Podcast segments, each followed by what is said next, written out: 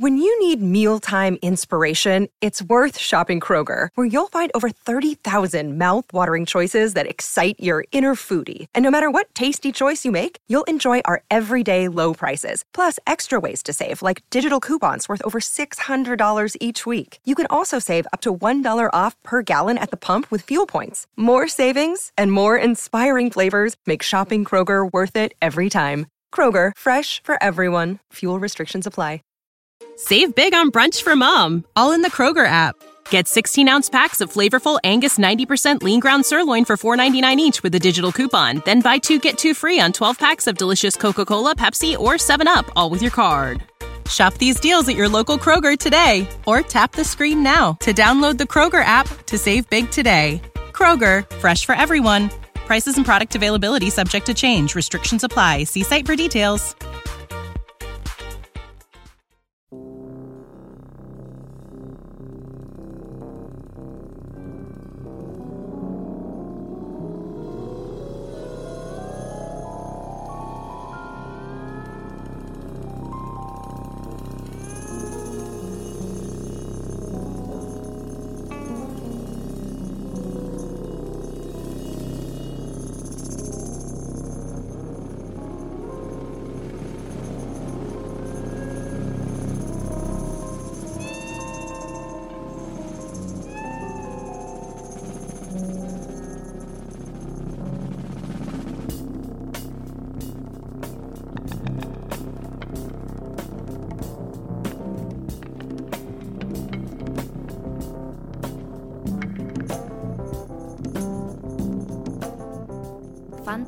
Fantascientificast presenta Resurrection Chronicles Riletture prospettiche della Golden Age fantastica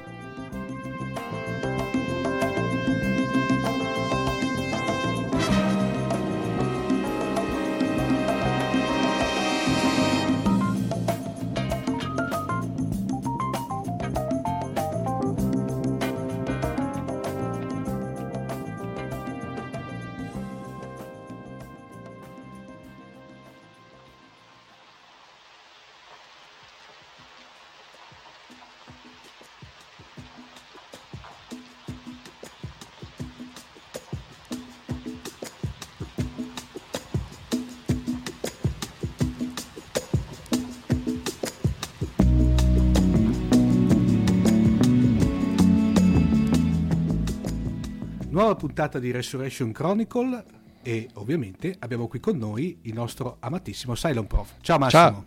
Ciao Omar, ciao Omar, scusa ti sono entrato addosso col saluto, era, era l'ansia, la, l'ansia di salutare i nostri ascoltatori.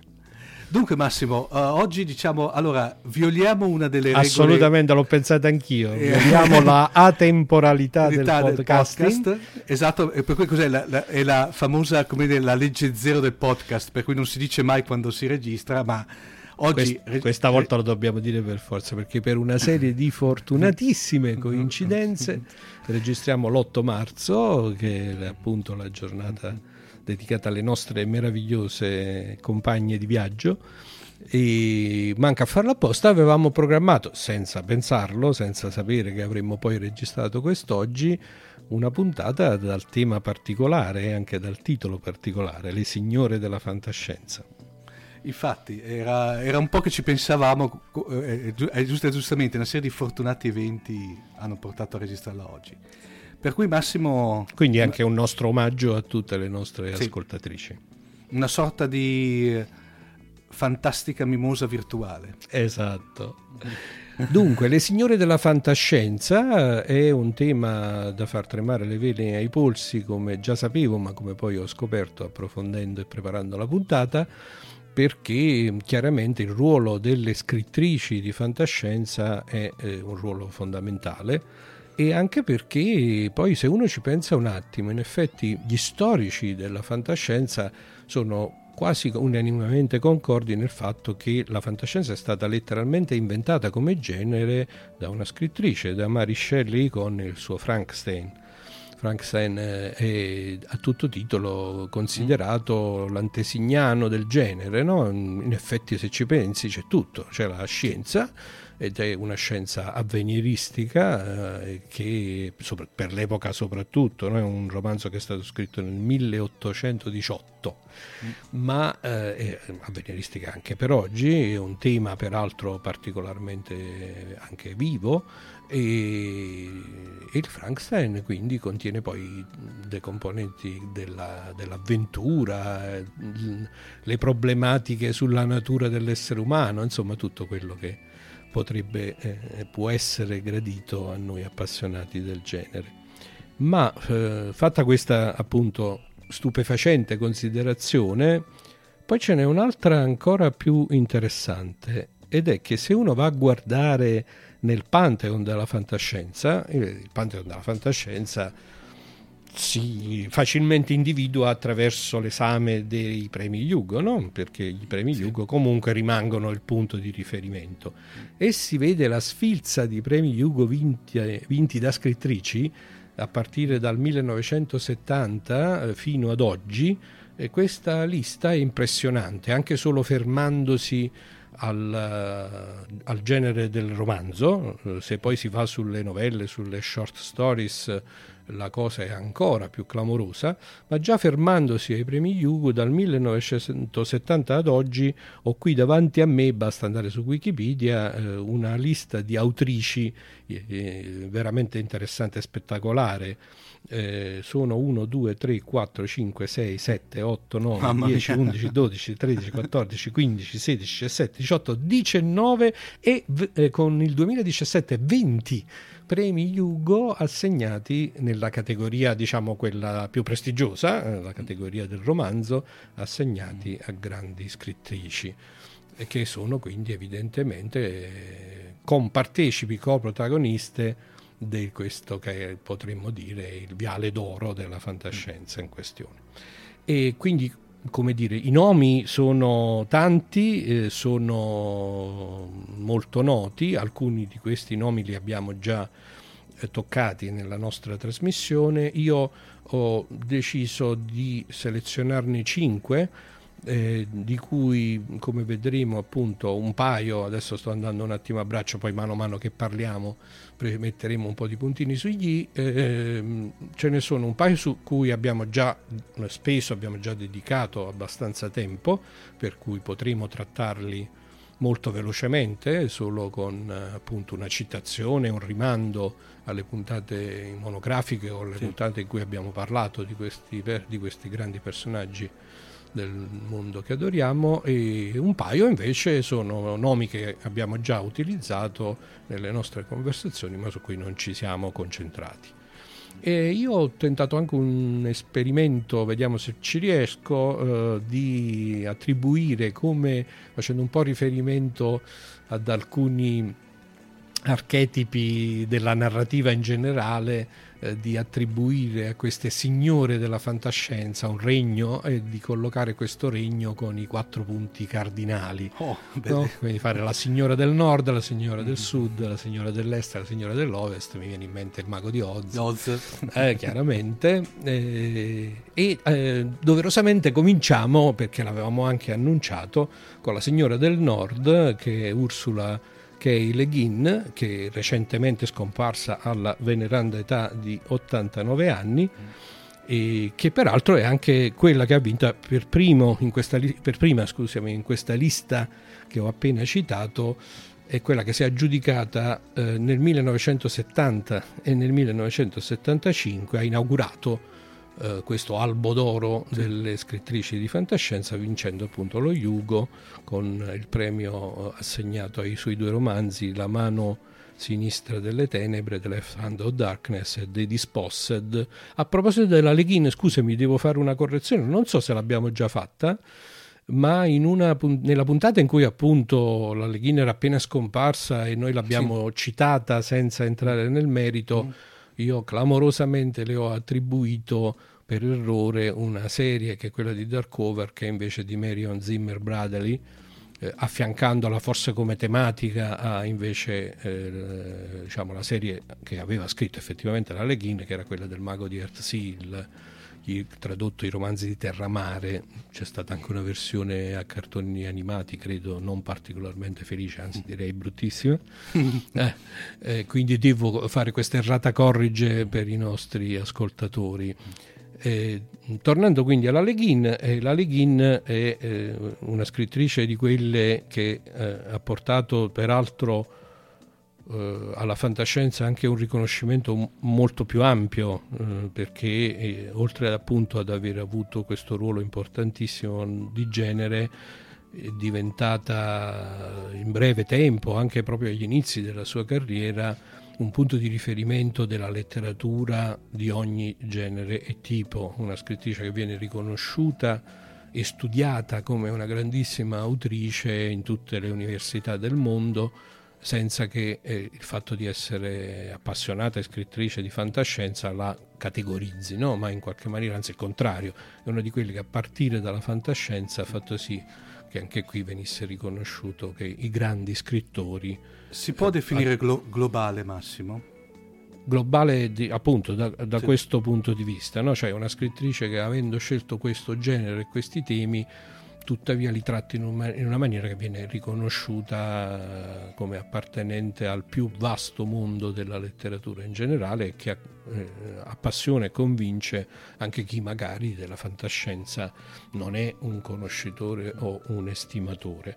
Ha inanellato una serie, anche lei eh, piuttosto significativa, di premi Hugo, premi no, Nebula, e insomma tutti, tutti i grandi riconoscimenti che vengono attribuiti ai più grandi scrittori di fantascienza. Parlare di tutta la sua produzione è un'impresa impossibile anche con una puntata monografica, quindi più, ancora più impossibile, se mi passi questo termine, sì. ancora più impossibile volendo comunque lasciare lo spazio alle altre grandi signore di qui sopra e, ehm, però ecco, quello che, che, possiamo in qualche maniera eh, fare è cercare di caratterizzare un po' non il tema, tema è una parola un po' riduttiva, ma lo spirito mm. eh, e anche un po' l'impostazione concettuale che pervade suoi, quasi tutte le sue opere, riconoscendo peraltro in questo anche molti punti di similitudine con le altre grandi signore della fantascienza di cui parleremo tra poco. E la Leghin quello che in realtà eh, descrive è... Mh, utilizza questo espediente narrativo. Molti dei suoi romanzi sono ambientati su mondi alieni, mm. abitati da uh, specie aliene o da specie che all'apparenza sono molto simili agli esseri umani, eh, così come noi li conosciamo, e però poi nell'arco della narrazione si svelano come profondamente diverse. L'ambientazione è questa e lei poi quasi sempre ci piazza dentro invece come personaggio principale un umano, un umano che per qualche circostanza si ritrova all'interno di questi mondi e che, come appunto nelle migliori tradizioni della letteratura, intraprende quello che potremmo chiamare un viaggio di scoperta, cioè intraprende attraverso un'azione, una serie di avventure, una serie di circostanze legate poi alla trama specifica del romanzo in questione, intraprende un viaggio, un viaggio mm, effettivo, cioè un viaggio di spostamento che dà anche modo appunto poi di esplorare e conoscere i mondi su cui i romanzi sono ambientati e durante questo viaggio appunto quello che accade è che mm, progressivamente scopre la diversità, l'alienità e da quella parte una riflessione, una relazione sul rapporto che ci può essere tra noi, tra il modo in cui noi come esseri umani intesi nel senso culturale del termine, no? con il nostro portato di pensieri, di, di modi di percepire la realtà eh, con appunto questa diversità. Quasi sempre questo confronto all'inizio è un confronto aspro, un confronto in cui l'alienità viene fuori, e però man mano che si va avanti dalla diversità nasce la ricchezza e quasi sempre il romanzo in questione si conclude con la scoperta che il protagonista umano ha come ruolo, come scopo, come sua missione non dichiarata ma effettivamente svolta quello di fare da ponte tra questi due mondi, che se ci pensi è appunto veramente una, una tematica e uno spirito di scrittura che mm, molto molto interessante, molto molto bello, no? che anche ai giorni nostri con quelli che sono gli sconvolgimenti, no? Noi tanto sì. spesso si parla a tutti i titoli, anche in maniera un po' spropositata, di questa relazione col diverso, del cambiamento della società, l'incontro e scontro delle civiltà, è esattamente poi quindi un modo per riflettere sulla nostra contemporaneità ed è molto bello che questo in realtà la Deleghin appunto l'ha fatto molto tempo fa, sì. è cominciato appunto negli anni 70. Questo è un po' il tema generale di tanti dei suoi, eh, dei suoi romanzi, te, di tante delle sue delle avventure che racconta ed è anche il tema di La mano sinistra delle tenebre, appunto, di questo libro che poi meriterà magari un approfondimento monografico. A proposito, diciamo che in onore delle signore della fantascienza stiamo diciamo, lasciando per un attimo il nuovo corso di questi miei interventi su Fantascientificast che erano dedicati a fare da invito alla lettura di opere specifiche anche col tentativo di leggerne qualche brano per tornare un po' al modello classico, no? all'intervento classico che invece è più una carrellata. antologico, diciamo. Antologico, una carrellata che propone dei titoli e che però li nomina soltanto, fa mm. qualche, soltanto qualche cenno. Appunto, la mano sinistra delle tenebre si ritrova, delle tenebre si ritrova perfettamente in questo ambito che ho appena descritto eh, e eh, la diversità che viene esplorata è un'altra tematica che pure ci siamo detti no? fuori, fuori onda delle nostre chiacchierate istruttorie che preparano sì. queste, queste, puntate ci siamo detti che... che... avremmo trattato che era quello per esempio della relazione eh, del sesso nella fantascienza della sessualità eh, perché nella mano sinistra delle tenebre la diversità nella quale viene immerso il protagonista umano è proprio caratterizzata dal fatto che eh, nel pianeta nel quale lui vive questa avventura in realtà è stato inviato come eh, ambasciatore, come emissario eh, per incontrare e conoscere queste culture che sono fatte di umanoidi i quali sono caratterizzati dal fatto che normalmente non hanno sesso nel senso in cui noi lo intendiamo, cioè non sono né, né uomini né donne, né maschi né femmine, sono un genere neutro, che eh, però man mano che va avanti la storia il protagonista scopre che in effetti vanno poi soggetti al fatto di trasformarsi a seconda di un ciclo che in verità in questo momento non ricordo se è un ciclo, un ciclo, stagionale o se in qualche maniera legato ad altri eventi, in ogni caso insomma sostanzialmente questi esseri possono poi assumere caratteristiche sia maschili o femminili no? in determinati momenti della loro vita.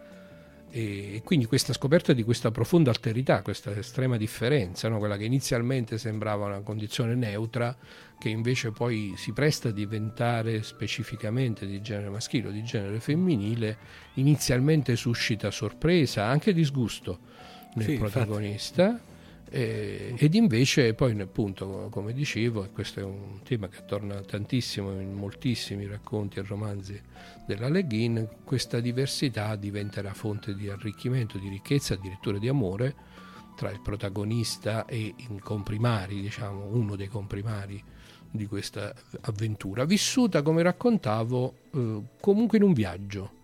Quindi unendo le caratteristiche tipiche del racconto d'avventura nel quale il protagonista parte e deve fare un percorso lungo, faticoso, eh, anche irto di rischi e di pericoli e durante questo viaggio, attraverso questo viaggio, scopre queste differenze, questa alterità e alienità che alla fine si rivela ricchezza.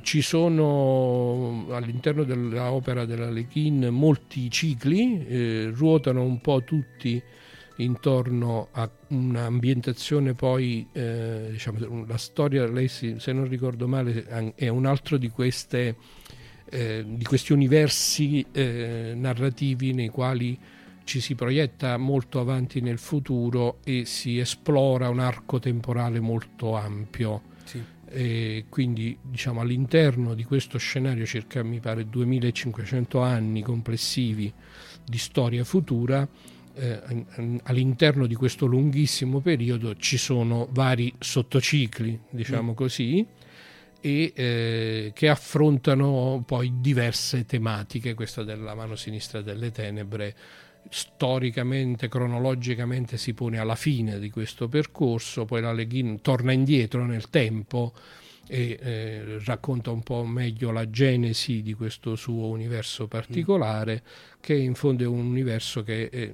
è, stato generato dal fatto che in un certo momento del tempo ci sono stati degli esploratori umani che mm. hanno, come dire, disseminato una zona dell'universo, dello spazio.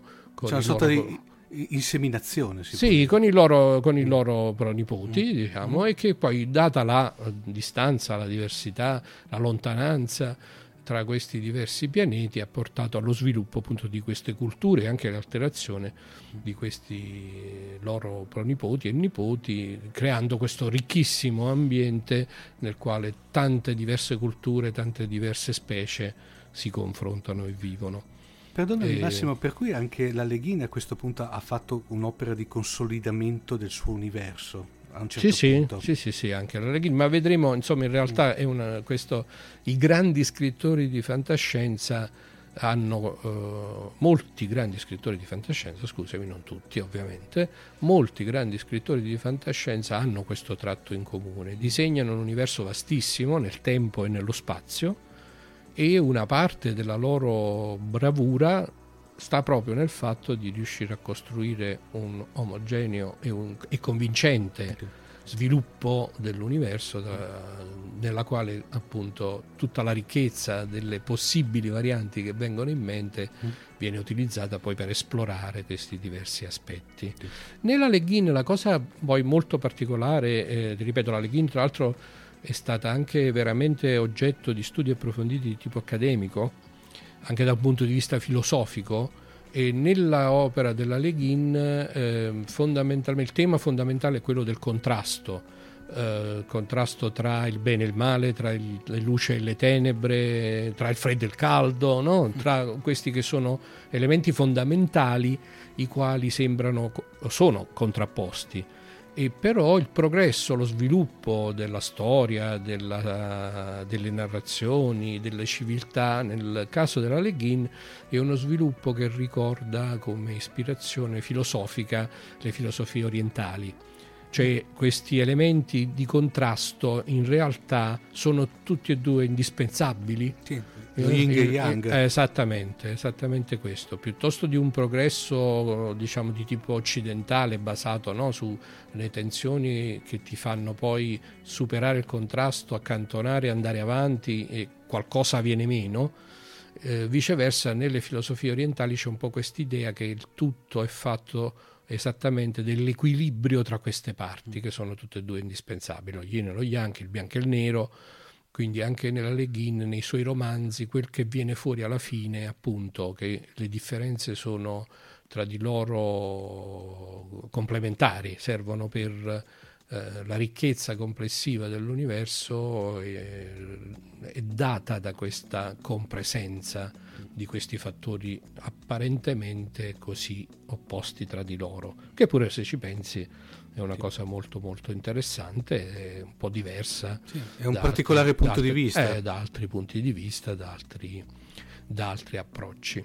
E vabbè, e quindi la Leghina, appunto, mm, diciamo come dicevamo, doverosamente era la prima delle signore, la signora del nord perché molte parti, molti racconti, eh, molti dei viaggi di cui parlavo sono eh, in, in ambienti invernali, cioè in particolare per esempio la Mano sinistra delle tenebre racconta proprio eh, questo viaggio di questo inviato, di questo ambasciatore eh, che deve in qualche maniera conciliare due civiltà su questo pianeta, eh, si trova per una serie di circostanze a compiere questo suo viaggio iniziatico proprio d'inverno su un pianeta che è caratterizzato da essere un pianeta con, una, no, con condizioni meteorologiche di tipo invernale. E questo ricorre molto spesso nei racconti della Leghina quindi diciamo questa volta questo qui sono abbastanza sicuro che come signora del nord va, va benissimo eh, allora, per, eh, diciamo, per, cercare di mantenerci in un tempo umano sì. all'interno della puntata, vado rapidamente avanti.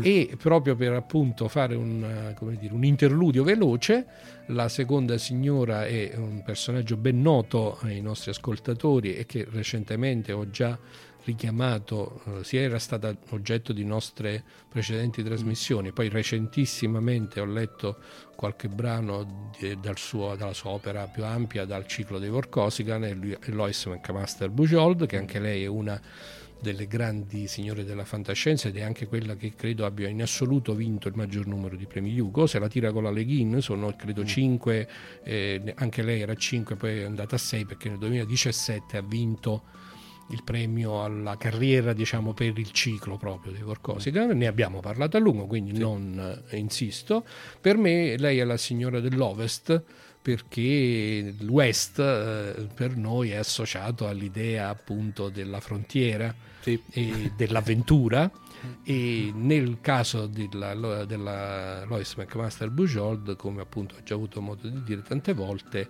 la caratteristica del mondo di, di, di Vorkosigan di Miles Vorkosigan è proprio questa dell'avventura sfrenata, la space opera al massimo livello, no?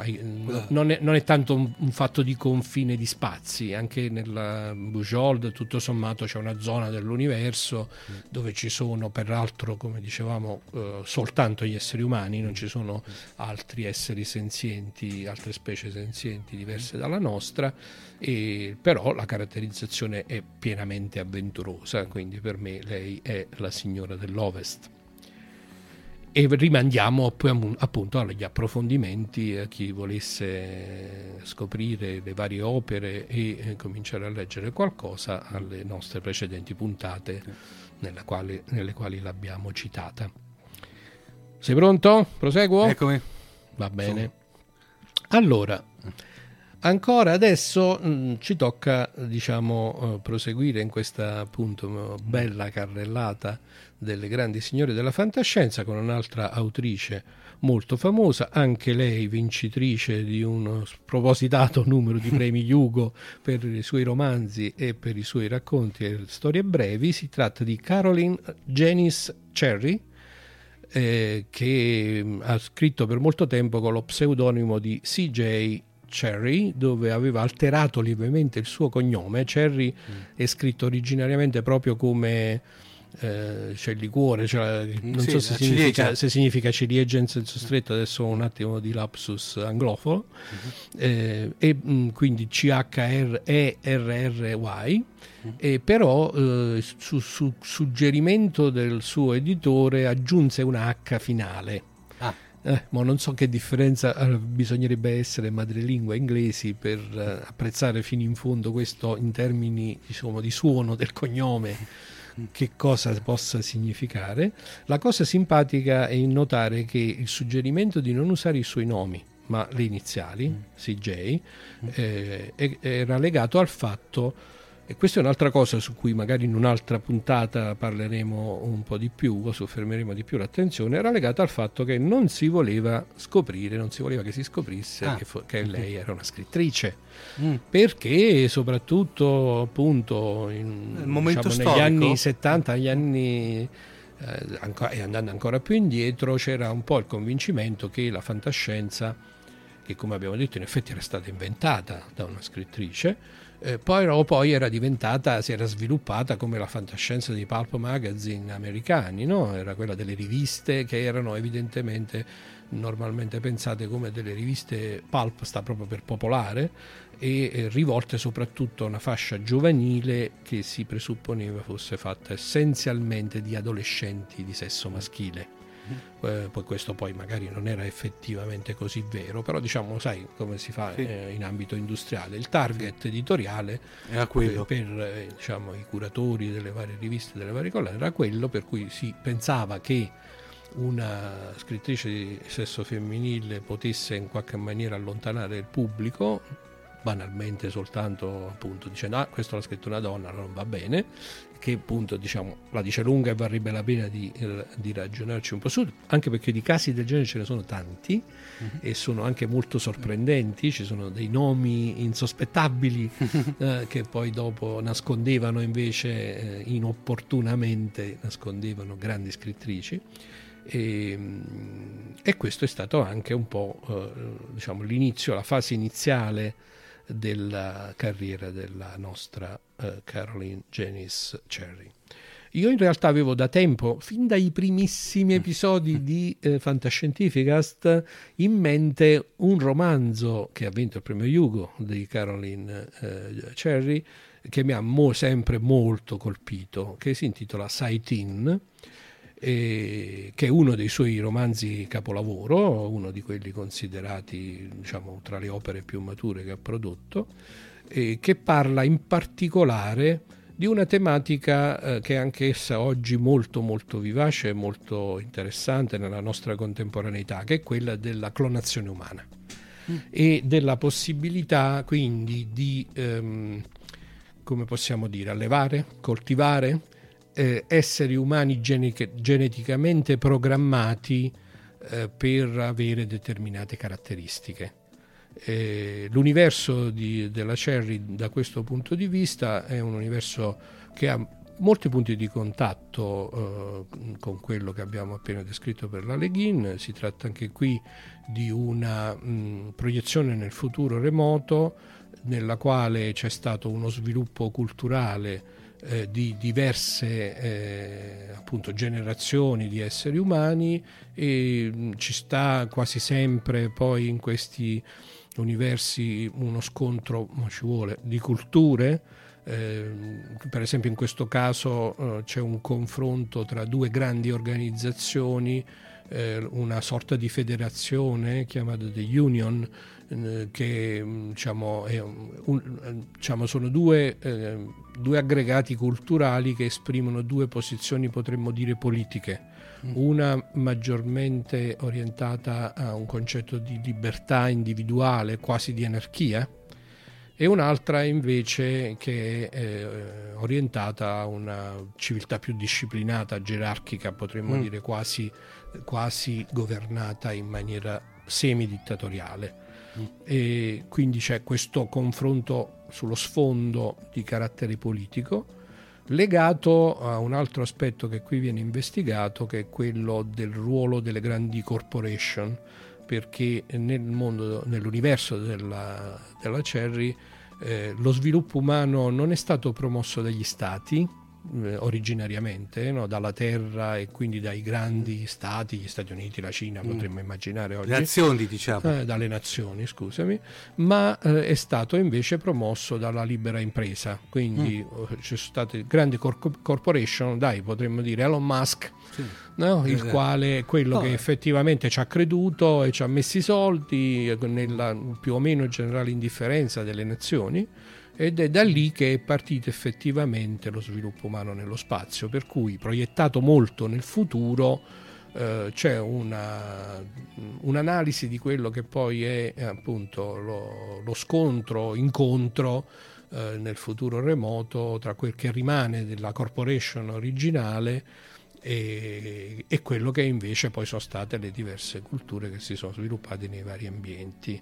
Eh, vengono chiamate una union e l'altra alliance, quindi l'alleanza e l'unione, eh, che r- rappresentano questi due punti di vista e i numerosi romanzi che la Cherry scrive eh, ambientati in questo universo eh, sviluppano appunto eh, anche qui a volte alternando no? diciamo, momenti di simpatia per l'una piuttosto che per l'altra.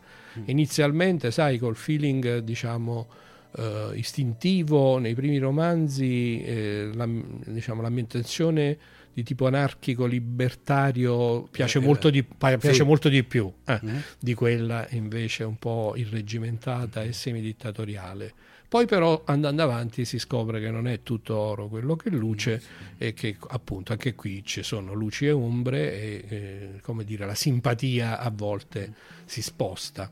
Per cui in, lei, lei, però manteneva sempre una...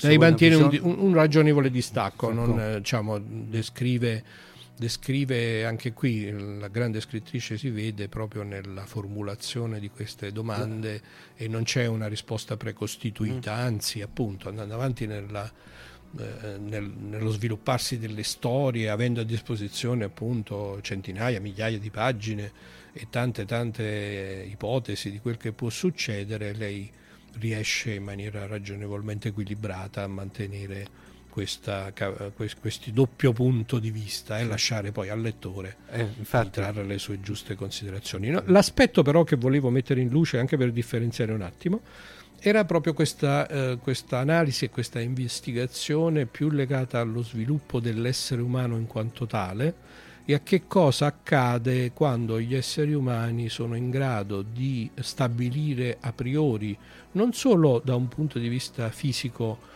attraverso la manipolazione genetica le caratteristiche eh, di una generazione di esseri umani, ma anche di costruire ehm, in maniera predef- predefinita, eh, addirittura programmata proprio nel senso informatico del termine, anche tutto l'aspetto della personalità.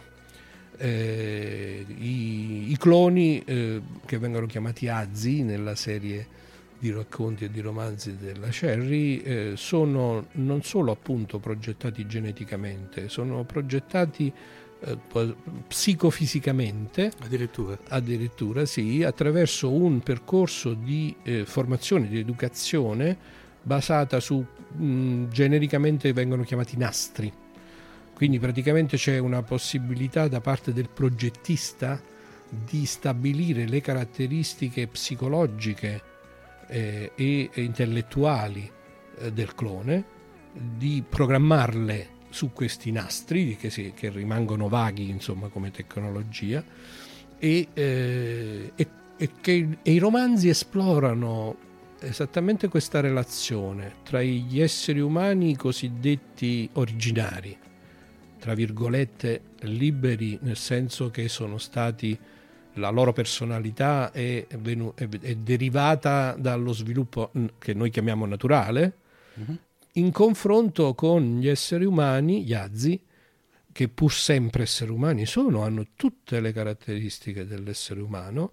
La tecnologia è così avanzata che rende sostanzialmente indistinguibili da un punto di vista, come dire, medico, eh, gli azzi dagli esseri umani, se non per il fatto che viceversa non solo il loro patrimonio genetico, come dicevo, ma anche proprio la loro personalità è, è precostituita, è stabilita a tavolino, rispetto a delle regole che sono note a priori, per cui già, si sa già un Azi come si comporterà perché è scritto nei suoi nastri. Mm.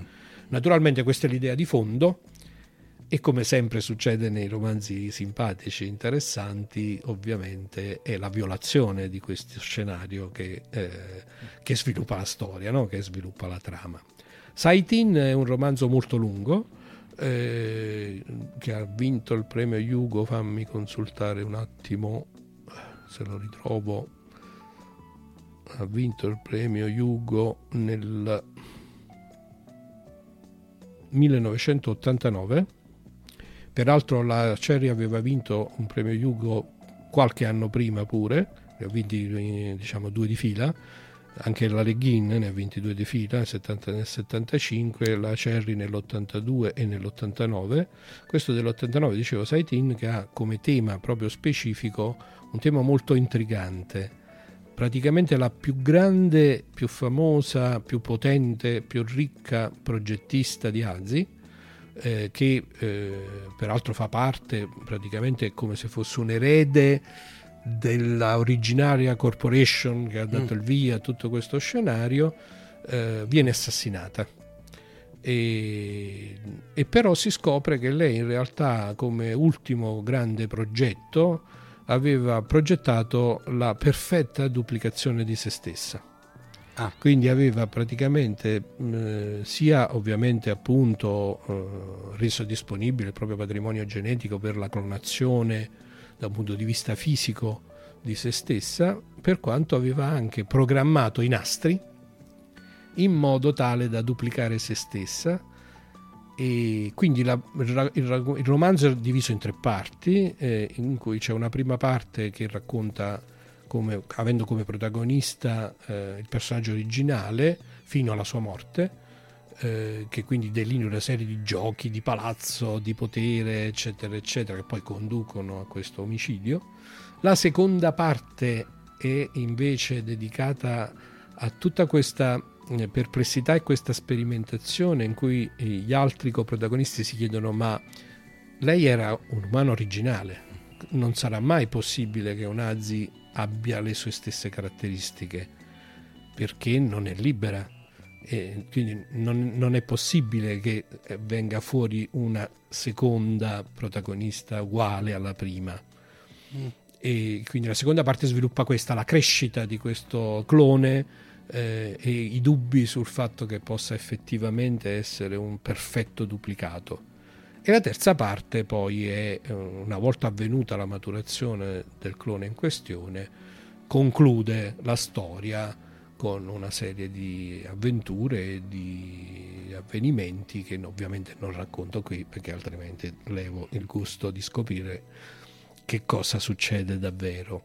Ancora una volta dentro questa mh, struttura così interessante, anche proprio in termini no, di sviluppo della trama, la cosa più bella sono gli approfondimenti sulla natura dell'essere umano, le mm. domande su che cosa significa essere veramente umani, che è appunto, appunto il segno del grande scrittore, perché in fondo, diciamoci la verità, noi siamo da un lato molto appassionati e curiosi dell'universo intorno a noi, quindi ci attrae, ci attira questa esplorazione della infinita possibilità che il mondo esterno eh, ci, ci mette davanti agli occhi e che noi possiamo sperimentare. Però non si può negare che forse un po' narcisisticamente quello che ci mm. interessa di più è la risposta alla domanda ma chi siamo davvero noi? Sì, eh, che, qua, eh, che significa essere veramente umani. No? E quindi anche qui, come sta, penso, insomma, spero che questa breve presentazione dell'opera della Cerri abbia fatto venire voglia ai nostri ascoltatori di esplorarla un po' meglio.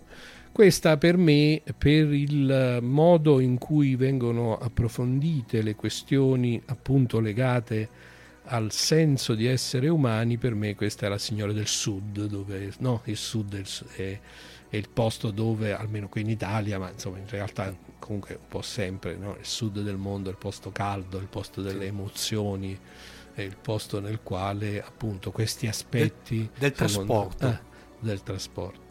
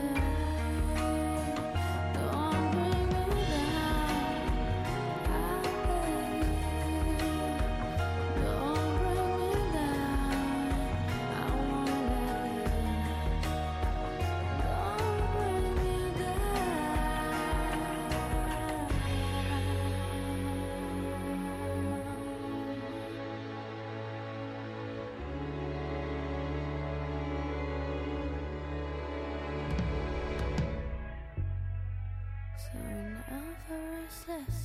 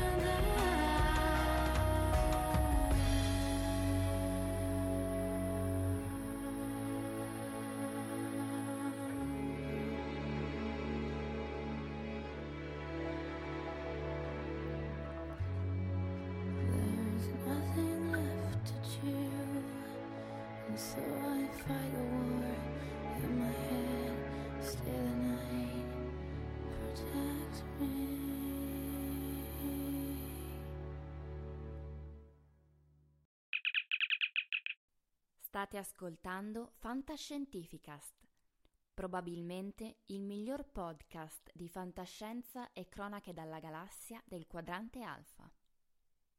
www.fantascientificast.it Email redazione chiocciolafantascientificast.it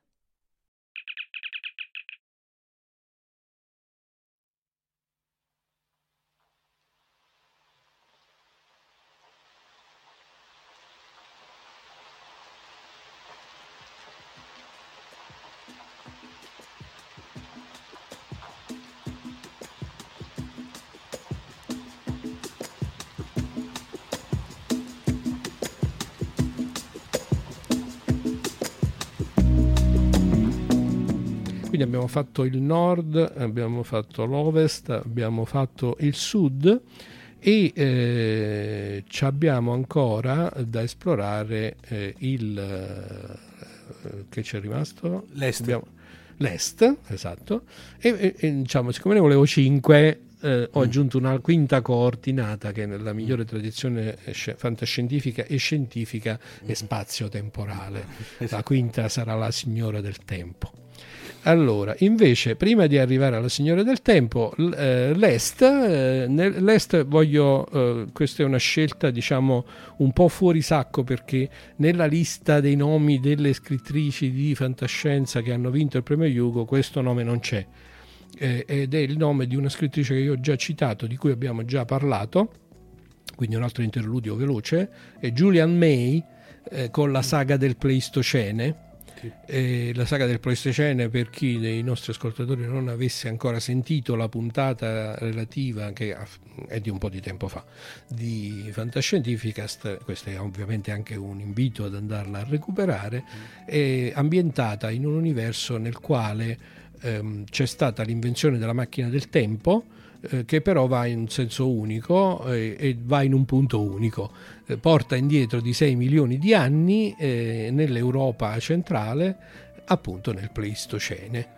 Eh, la saga dell'esilio del Pleistocene, perché in realtà questa è anche la scusa per, diciamo, ancora una volta costruire un universo in cui le tematiche sociopolitiche sono fondamentali. Siamo in un futuro non troppo remoto, nel quale eh, c'è uno sviluppo di una società quasi utopistica eh, che punisce eh, i devianti dalla società, bada bene, non i criminali in senso stretto, ma semplicemente coloro che non accettano questa, questa evoluzione dell'umanità, questo approccio semi-paradisiaco, tutti sono buoni, tutti sono ordinati, no?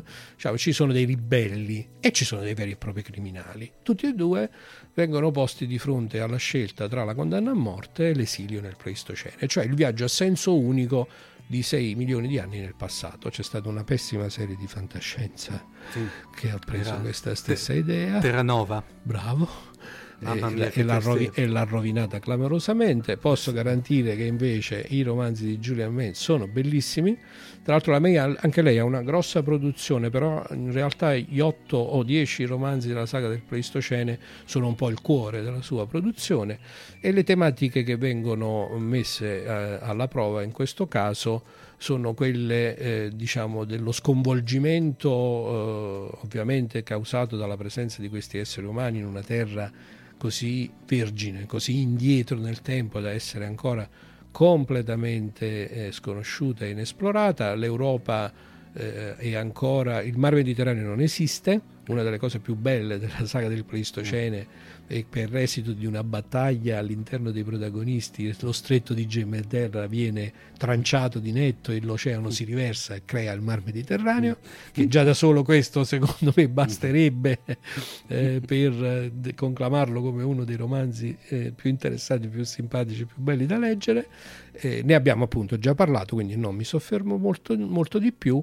Per me eh, Julian May è la signora dell'Est, proprio perché l'Est è la terra del- degli sconvolgimenti, eh, de- de- delle, delle grandi avventure epocali, delle grandi civiltà che nascono e si distruggono come se fossero portate dal vento, dal tornado e infatti nei racconti, nei romanzi, nei romanzi sono un ciclo di tutti di romanzi eh, diciamo, molto avventurosi dove un'altra tematica che viene esplorata è un, è un altro archetipo della fantascienza, quello dei poteri psichici e anche quello della relazione dell'essere umano, dell'umanità e dell'originalità dell'umanità nei confronti di altre razze senzienti eh, che verranno incontrate nel futuro e nel passato di questa saga veramente interessante. E per concludere quindi questa nostra veloce carrellata, ma eh, spero, spero questo gradito omaggio alle grandi signore della fantascienza, la signora del tempo. La signora del tempo è un'altra vincitrice aiosa di premi Hugo, si chiama Connie Willis, anche di lei abbiamo già parlato, però qualche parolina in più la possiamo spendere perché è la signora del tempo, perché in questo caso effettivamente la tematica centrale, mentre nel caso della May eh, la macchina del tempo e i 6 milioni di anni sono un espediente, viene utilizzato, ma la tematica non è il viaggio nel tempo, invece eh, il cuore della produzione di Connie Willis è proprio quello di eh, che cosa succede se eh, si ha a disposizione una macchina del tempo e questa macchina del tempo può essere utilizzata per esplorare il nostro passato relativamente recente eh, e quindi per andare a eh, come dire, osservare da un punto di vista di storici eh, che cosa è veramente accaduto in alcuni dei momenti più critici della nostra storia, e cioè per esempio la seconda guerra mondiale. Eh, anche se eh, il romanzo eh, diciamo veramente ehm, fondamentale della Willis è quello che è invece ambientato ai tempi della peste nera nel 1350 eh, in cui eh, realmente quello che accade no, è che l'Europa si ritrova di fronte a una, una strage eh, di proporzioni biblici, bibliche, ma ci vuole, in cui veramente eh, diciamo, ci, si ritrovava in città in cui il sopravvissuto era uno solo, quindi una- un accadimento davvero sconvolgente. E eh, la Willis riesce nei suoi romanzi eh, come dire, a comunicare una incredibile passione, un incredibile senso anche proprio struggente di perdita rispetto a ciò che è accaduto nel passato ed è irreversibile. La cosa però bellissima che è stato diciamo il colpo di genio negli Yugo che hanno eh, più recentemente eh, conclamato il eh, successo della Willis che nel 2011 ha vinto lo Yugo con una eh, coppia di romanzi eh, che sono praticamente un unico grande romanzo secondo me diviso solo per motivi editoriali in due parti Blackout All Clear di cui appunto abbiamo anche già parlato eh, il colpo di genio sta nel fatto che i, nostri, i protagonisti della storia tornano indietro nel tempo per osservare che cosa è accaduto davvero durante il momento più critico della seconda guerra mondiale dal punto di vista dell'Inghilterra, no? gli anni in mm. cui i tedeschi bombardavano Londra mm. sostanzialmente. E, dicevo, il colpo di genio sta nel fatto che la Willis suggerisce che in realtà la seconda guerra mondiale doveva essere vinta da Hitler. Mm e che era assolutamente improbabile, come poi se uno legge la storia di ciò che è accaduto è confermato dai fatti storici reali no? della nostra realtà contemporanea e che il fatto che invece gli alleati eh, vincessero la guerra, eh, la seconda guerra mondiale, appare altamente improbabile, date le circostanze, eh, dati gli equilibri di forze, dato lo scenario in cui si è sviluppata la guerra stessa. E la Willis eh, semina questo, no, questo, questo, dubbio, questo, anzi che non è un dubbio nel suo, nel suo racconto, effettivamente è il comportamento dei protagonisti che strenuamente vivono, si ritrovano bloccati nel passato e non si spiegano il perché e alla fine sostanzialmente scoprono o perlomeno si dicono che sono rimasti bloccati nel passato proprio perché contrariamente a tutte le leggi mm. immaginabili in maniera normale in un universo temporale è un po' come se l'universo stesso avesse voluto che le loro azioni spostassero l'asse delle probabilità mm. e rendessero possibile l'impossibile è bellissimo. Sì, è, una cosa, poi, è, una cosa, che veramente fa scendere i brividi lungo la spina dorsale. No, poi tra l'altro è, è originalissima perché siete eh. noti che quando ci sono i viaggi nel tempo parlano tutti sul fatto che non si può cambiare la linea temporale. No? sì, sommato. oppure che se la cambi qua... ci sono la realtà alternativa. Eh, appunto, perciò dico è bellissimo. Mm-hmm. E mm, eh, diciamo effettivamente l'unico difetto della Willis è che è un po' prolissa devo dire, cioè sto romanzone Blackout or Clear, eh, proprio perché lei in realtà vuole dare un taglio storico.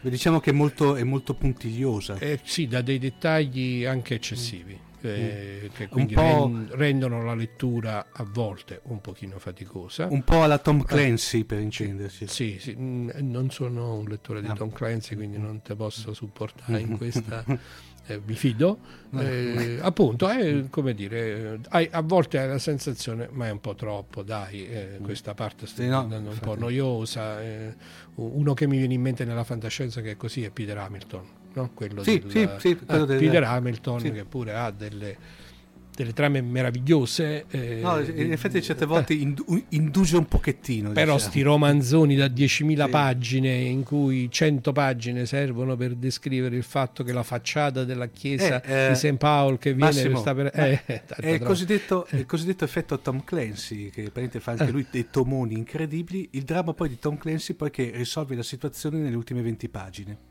Ah, no, devo dire, la Willis è un, è un, po' più distribuita, però io quando ho letto Blackout All Clear a un certo punto mi sono trovato a saltare 10 pagine, 20 pagine, ah. perché dico basta, non ce la faccio più a capire che il mattoncino è proprio esattamente squadrato perché all'epoca i, i, quelli che lavoravano il muro era, facevano il colpo di martello, avevano uno strumento, insomma, quelle cose che appunto eh, da un lato danno la sensazione al lettore di eh, una ricostruzione molto realistica e molto dettagliata, dall'altro lato, spinti all'eccesso, sì. fanno crescere un pochino la fatica complessiva della lettura. Però, detto questo, come ho cercato di far capire, effettivamente siamo ancora una volta di fronte a una grande scrittrice, la quale è riuscita da un lato riesce a comunicare più del normale, più del solito, delle tensioni emotive. I personaggi, soprattutto quelli del romanzo che ho citato, il, um, quello ambientato al tempo della peste nera, eh, che si intitola, aiutami, da, eh, dunque si intitola Il libro del destino, Doomsday Book. Eh, quello lì, eh, quei personaggi davvero si arriva alla fine del romanzo con le lacrime agli occhi, perché eh, lei dà questo senso struggente di perdita legato con questa catastrofe no, della peste, riesce a farti appassionare come se tu fossi lì, come se fossi dentro la pelle del protagonista e mh, questo non è una cosa così comune poi tutto sommato. E dall'altro lato appunto è anche in grado di costruire queste ambientazioni in maniera molto originale, molto, molto convincente da un punto di vista proprio dello sviluppo della trama e dare quel brivido che solo noi lettori appassionati di fantascienza possiamo percepire eh, perché è il brivido di, che, che dire, si aggancia strettamente al mistero dell'universo. In fondo il nostro universo misterioso, ne conosciamo così poco che è davvero bello che la nostra mente sia capace di immaginare questi effetti così incredibili, così strani e aperti al senso delle possibilità e del meraviglioso, chi riesce a renderlo in maniera piacevole ti fa appunto gridare al premio Hugo che le hanno, che le hanno dato. Eh, concludo dicendo che eh, in una recente puntata avevamo anche notato che in effetti negli ultimi anni si è un po' addensato il numero di vincitrici eh, del premio Hugo. Nel 2012 ha vinto lo Hugo Joe Walton con Amon Goddard in mezzo agli altri che pure abbiamo già citato. E nel 2014 Anne Leckie con Ancillary Justice che pure abbiamo già citato. E Udishi Udishi 2016 e 2017 sono stati tutti e due vinti da una scrittrice che confesso di non conoscere che si chiama Jamie Sin eh, il romanzo che ha vinto il 2016 che ha dato il via a una trilogia quindi la Jemisin probabilmente tenta di superare il super record delle due vittorie consecutive inanellandone tre per ora è a due perché anche nel 2017 ha vinto con il secondo romanzo della trilogia il premio Yuko io non li ho letti ancora quindi ah. posso annunciare ai nostri ascoltatori che cercherò di trovare il tempo eh, il più presto possibile per colmare questa imperdonabile, eh, imperdonabile mancanza e se come spero, lo Yugo di solito a garanzia, se come spero eh, si tratta di romanzi degni di citazione, abbiamo scoperto un'altra grande autrice e avrò il piacere di parlarne su Fantascientifics.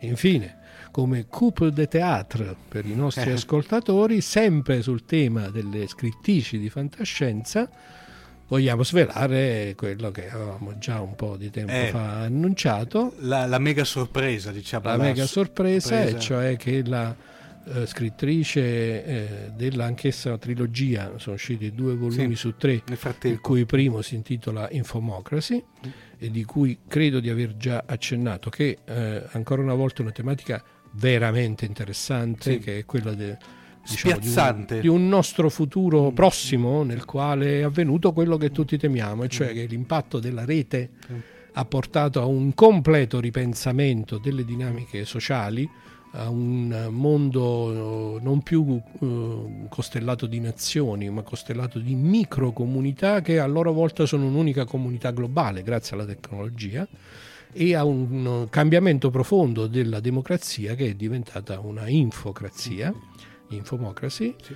avremo il piacere e l'onore eh, di ospitare qui in Italia da me, eh, l'ho invitata per un seminario perché è una, eh, come dire, anche una persona che mh, in, lavora in ambito accademico, ha il dottorato e di conseguenza diciamo, ho potuto eh, com- non solo soddisfare la mia eh, la mia passione per la fantascienza, ma anche aggiungerci eh, la passione scientifica no? per eh, quello che è eh, l'impatto delle tecnologie sul cambiamento della nostra società.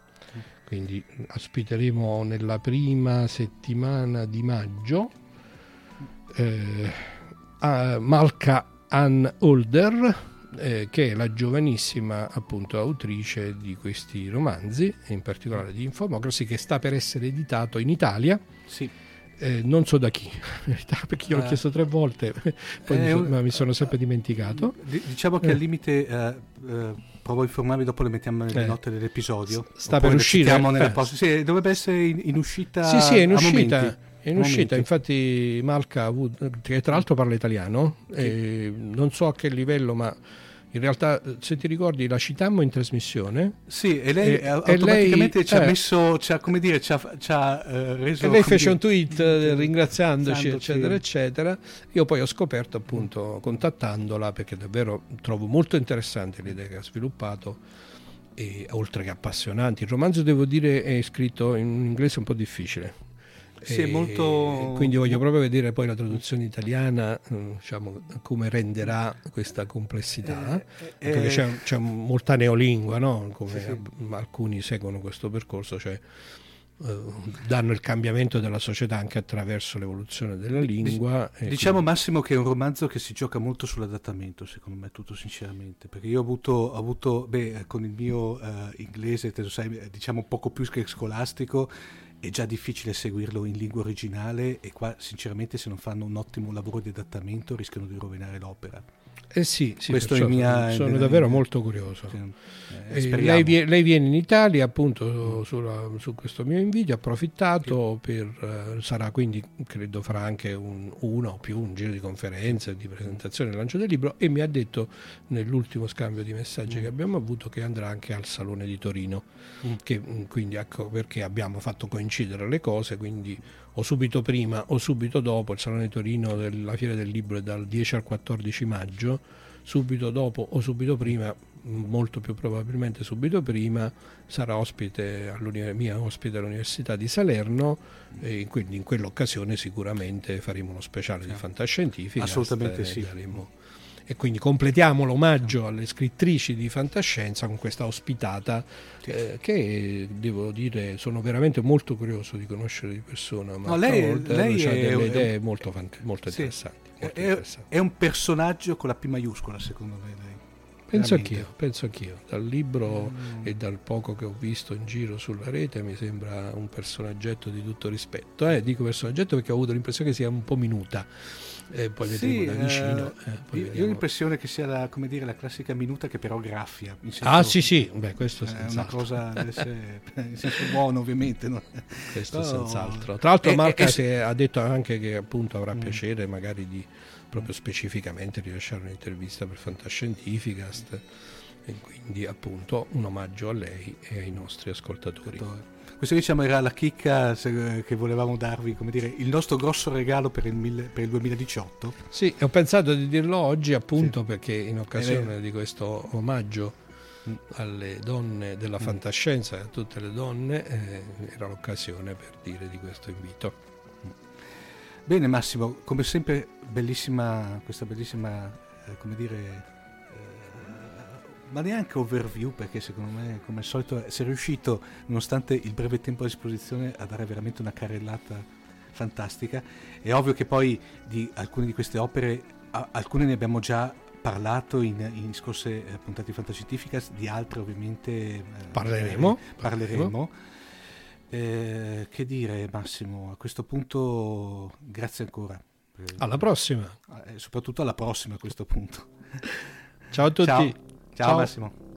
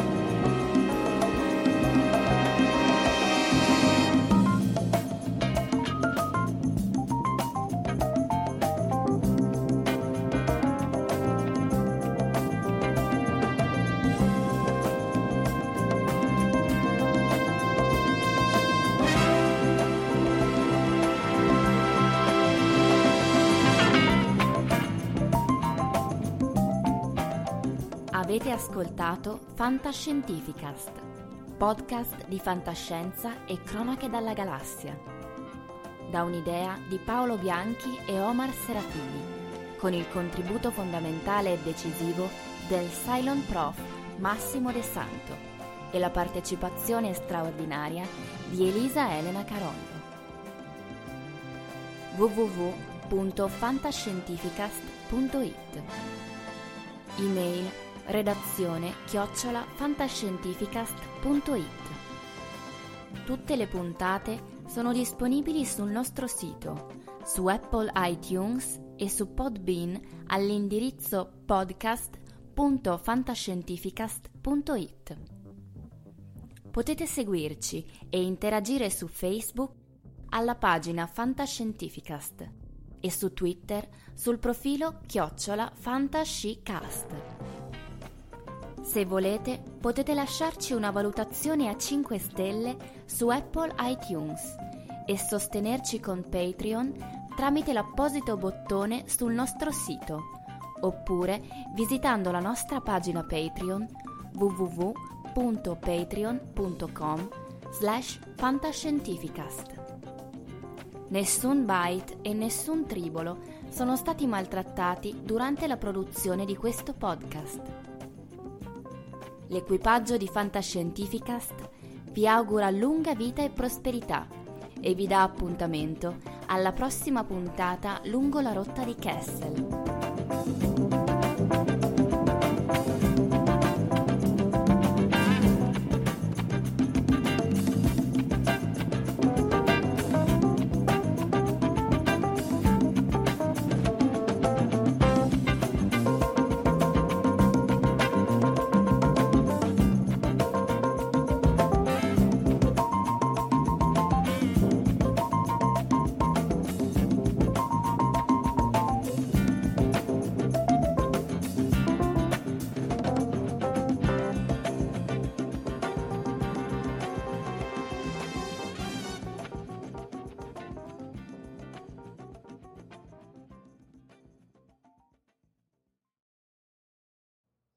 How to book flights and hotels. All you're missing is a tool to plan the travel experiences you'll have once you arrive. That's why you need Viator. Book guided tours, activities, excursions, and more in one place to make your trip truly unforgettable. Viator has over 300,000 travel experiences to choose from. Everything from simple tours to extreme adventures and all the niche, interesting stuff in between. So you can plan something that everyone you're traveling with will enjoy. Real traveler reviews give the inside scoop from people who've already been on the experiences you're considering. So you can plan with confidence. Free cancellation helps you plan for the unexpected, and 24 7 customer support means you can travel worry free. Download the Viator app now and use code Viator10 for 10% off your first booking in the app. Find travel experiences for you. Do more with Viator.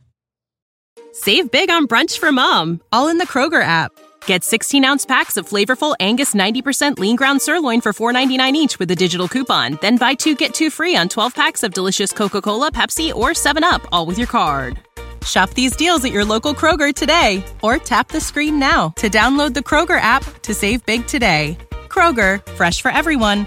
Prices and product availability subject to change. Restrictions apply. See site for details.